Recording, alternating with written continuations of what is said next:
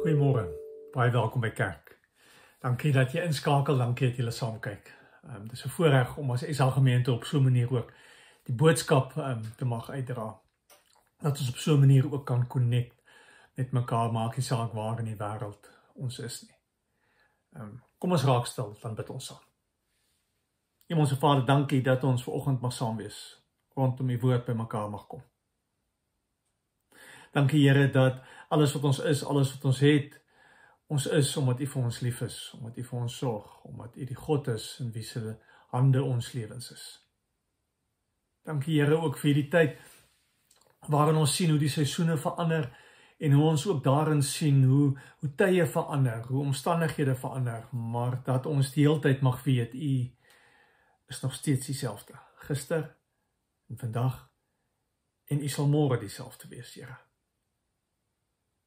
Dankie dat ons met die woord mag besig wees, dat ons die woord mag oopmaak dat dat ons kan kom soek in die woord hoe U wil hê ons moet lewe, wie die mense is wat U wil hê ons moet wees.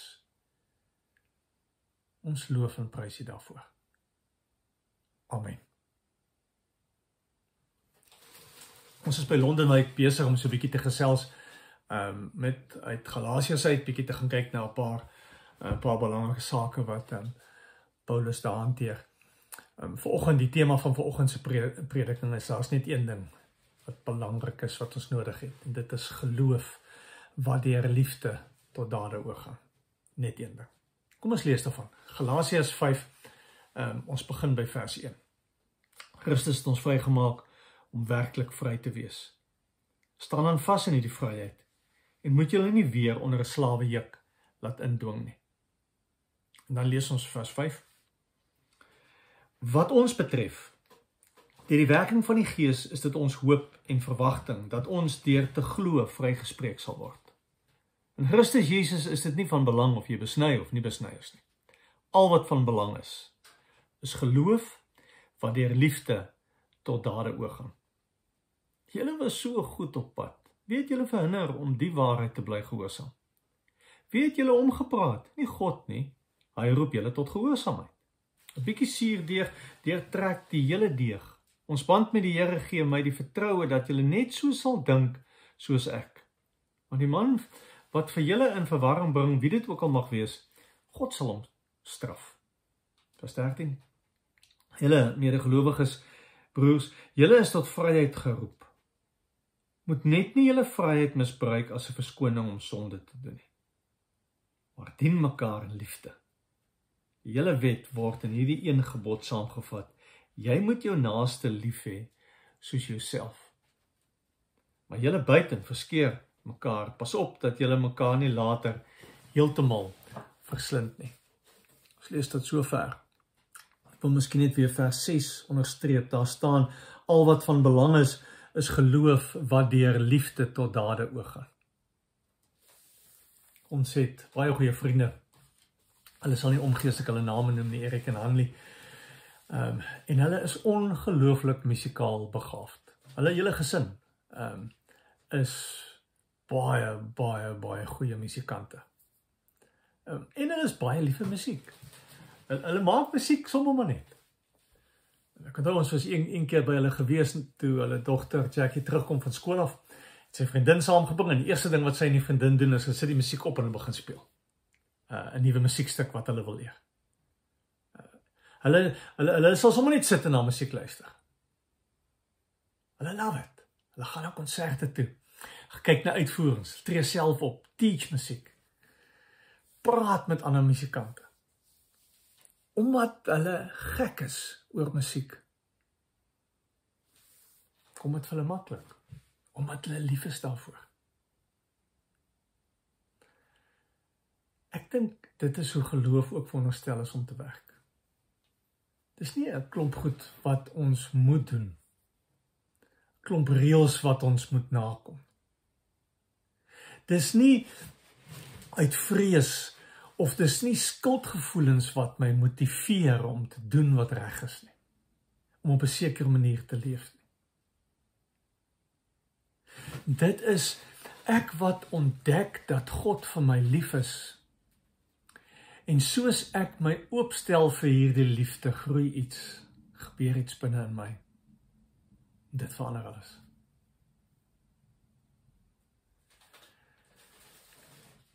En dan leef ek, dan wil ek anders leef, dan wil ek mense anders hanteer. Soos vers 13 sê, um, dan moet ons mekaar dien in liefde. Die hele wet word in hierdie een gebod saamgevat, jy moet jou naaste lief hê soos jouself. Dan kom dit maklik want want liefde is in my hart. Liefde is geplant in my lewe. Dan is dit baie keer net goed genoeg of voldoende om net te sit, stil te raak, te luister na God, te praat met God. En dan ander kere om goed te gaan doen, om om te werk vir God. Om te gee, om te help, om te wees. Maar dit is omdat daar iets groters binne in ons besig is om te gebeur. Paulus sê die hele tyd vir die Galasiërs dat ons net vrygespreek word omdat ons glo. Vers 5 het hy weer vir hulle gesê. Da, daar is die hele tyd mense wat vir ons sê dat dit kan nie dit alleen kan nie genoeg wees nie. Daar moet nog iets bykom, goeie werke of 'n voorbeeldige lewe of of 'n godsdienstige reël of gehoorsaamheid. Dit kan nie genoeg wees vir redding om vrygespreek te word net omdat ons glo nie. Want as jy redenasie hoe gaan dit ooit genoeg wees om mense te motiveer om beter te lewe? om goeie lewens te lei, om op te hou om sonde te doen. As hulle hoor hier's iemand wat vir hulle lief is. Kan ons nie genoeg motiverend wees nie. Dit kan ons nie genoeg wees om te maak dat mense God begin soek of verander nie. Of kan dit? En dan lees ons vers 6 wat sê al wat van belang is is geloof wat deur liefde tot dade oorgaan en ons dink maar hier staan dit ons moet goed gaan doen. Hy sê dit liefde moet oorgaan in dade. Ander vertalings sê dit so 'n bietjie anders wat vir ons bietjie miskien 'n ander klem op hierdie teks gee. Die uh, NIV sê the only thing that counts is faith ex faith expressing itself through love. Die die die message sê faith working through love ou vertaling het gesê geloof wat deur liefde werk. Geloof word die beste uitgedruk in liefde. Dis wat hier staan. Om geloof reg te verstaan, moet ons liefde reg verstaan. Daarsonder het ons nie geloof nie. En natuurlik begin dit by God se liefde vir ons. So dit gaan nie in die eerste plek oor 'n klomp goed wat ek moet gaan doen nie. Want as jou motiveer jou motivering om goed en reg te lewe, om 'n goeie mens te wees, is omdat jy bang is om hel toe te gaan of bang is dat God jou sal werp of nie tevrede is met jou nie en jy skuldig voel omdat jy nie goed genoeg is nie. Verstaan jy nog nie hoe geloof en liefde van 'n stel is om te werk nie? Dan is vrees en skuldgevoel dit wat jou dryf, wat jou motiveer om die Here te soek om reg te lewe. Bybel sê waar daar liefde is, is daar geen vrees nie. So dit kan nie dit wees nie. As as jy nie seker is dat jy hemel toe gaan of gered gaan word nie omdat jy dink dat jy nie goed genoeg leef nie. Goed genoeg is dan is eintlik wat jy alles alles wat jy doen om beter te word doen jy vir jouself. Om jouself te oortuig dat jy aanvaarbaar goed genoeg is vir die Here. En dis presies wat Paulus wil kom omkeer as hy kom sê in Christus is al wat saak maak geloof wat uitgedruk word in in deur liefde faith expressed in love. Fokus van geloof is nie om 'n klomp goed vir God te doen nie. Die heel belangrikste geding ding in geloof is nie om 'n klomp goed by God te kry nie. of om God te gebruik as ons in die moeilikheid is of om God uh, God se hulp te gaan soek as as as as, niks uitwerk vir my nie. Dis nie waaroor geloof kan gaan nie. Maar om die regte goed te doen kan 'n verhouding help. Maar ook net tot op 'n punt. Paulus sê vir sê julle was op die goeie, julle was op die regte pad. You were running the good race. En toe het julle opgehou. Julle was gehoorsaam en en toe stop julle. Iemand het vir julle gesê dit is nie meer nodig nie. En vers 8 sê baie duidelik God roep ons om gehoorsaam te wees. Want in 'n verhouding is wat ek doen is dit belangrik. Maar hoekom ek dit doen is nog belangriker. Omdat ons motiewe eintlik vertel wat in ons hart is. So die vraag wat ons heeltyd vir onsself moet vra is hoekom lees ek Bybel? Hoekom gaan ek kerk toe? Hoekom skakel ek in? Kyk ek na hierdie uitsending? Hoekom bid ek? Hoekom wil ek met ander mense praat oor die Here? Ons moet reg leef en reg kies. Maar daar's altyd hierdie spanning tussen reg lewe en liefde. Want om lief te wees beteken tog dat ek met anders leef, beteken tog dat my gedrag moet verander. Maar as daar nie liefde is nie, help goeie werke niks. Vers 6 sê al wat van belang is is geloof wat deur liefde tot dade oorgaan. As jy die liefde uithaal, dan het jy niks. Vroeger sê Paulus in Christus is dit nie belangrik of jy besny is of nie besny nie. Maak nie saak watter godsdienstige reël jy saam jy nakom nie. Maak nie saak hoe voorbeeldig jy optree nie geen goeie werke wat jy doen kan help. As dan 'n liefde is nie sê 1 Korintiërs 13 dan is dit 'n klankende simbool geword want jy maak jy net 'n geraas. Jy jy min waarde, min betekenis. Ek sien dit soms in ons gesprekke uh, met mense in verhoudings partytjie wil uh wil wil wil hulle hele maat moet verander. En eers as hy sy verander, dit sal hulle weer lief wees. Ek dink wat Paulus hier sê is presies die teenoorgestelde. Dis eers as jy die groot onvoorwaardelike liefde ontdek dat jy 'n kans het om te change. Anders is die rede hoekom jy dit wil doen ook nie reg nie. En dis 'n moeilike ding. Want ons loop in ons rond met 'n klomp goed wat nie reg is nie. En en die challenge in verhoudings is juis dit, wat maak ek hiermee? Ehm um, die goed wat ek reg doen, is dit belangrik? Is dit die belangrikste of die ervaring dat ek onverwaarlik liefgehê word, is dit die belangrikste? Wat waar waar lê die gewig? Of het ons albei nodig? En moet ons die balans reghou? of die beginpunt regkry. Want eintlik beteken vers 6 hier is iemand wat vir my lief is.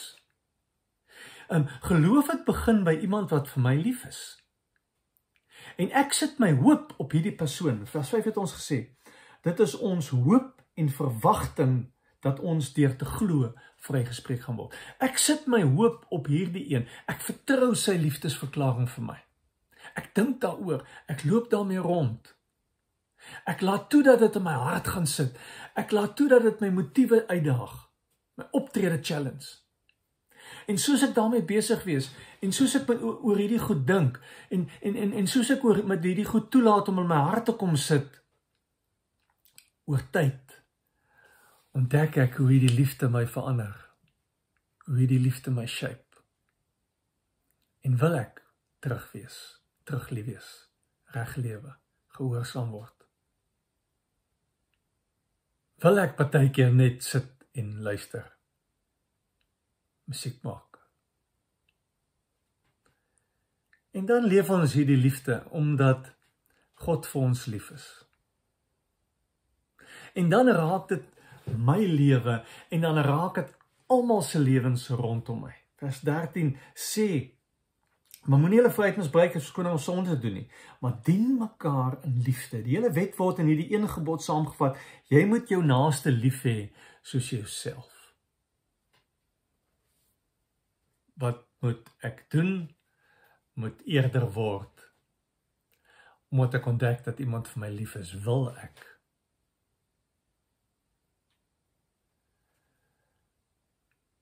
nie omdat ek moet en omdat die Here dit van my verwag nie en as ek dit nie doen nie gaan ek hel toe of of uh, dis hoe ek goed genoeg word nie dan is dit meer uh, ek dien mekaar in liefde want dit is presies wat Jesus gedoen het dis hoe hy sy liefde vir ons kom wys het Later in Filippense skryf Paulus dat dieselfde gesindheid wat daar in Jesus is moet daar in ons wees omdat God vir ons lief is, stuur hy sy seun. Omdat Jesus vir ons lief is, kom sterf hy vir ons. Sodat ons kan leer en kan ervaar wat liefde is en so kan gaan lewe. Dis die challenge.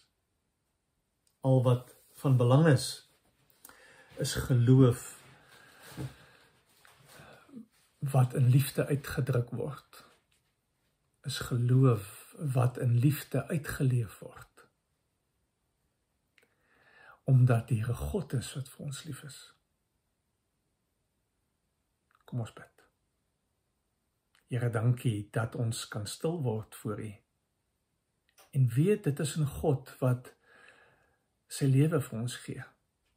En weet dis voor 'n God wat onvoorwaardelik lief is vir elkeen van ons, vir wie ons klaar goed genoeg is. Here ons weet daar's niks wat ons kan doen om om terug te antwoord nie. Daar's niks wat ons kan doen om ooit goed genoeg te wees nie. Here hierdie liefde wat U vir ons het, kom sit dit in ons hart neer. Dat dit ons ons lewens kan raak, dat dit die rede hoekom ons kan leef verander. En dis vir ons wil wees. Bid dit om in naam alleen. Amen. Skyn 'n geleentheid om die Here te dien met ons offergawes. Ehm um, julle sien daar's 'n hele klompie opsies beskikbaar ehm um, waar jy kan gee as jy betrokke is by Noordwyk, Suidwyk, Londenwyk, ehm um, Maidstone, Birmingham, jy sal sien. Ehm um, daar's genoeg plek waar jy kan gee.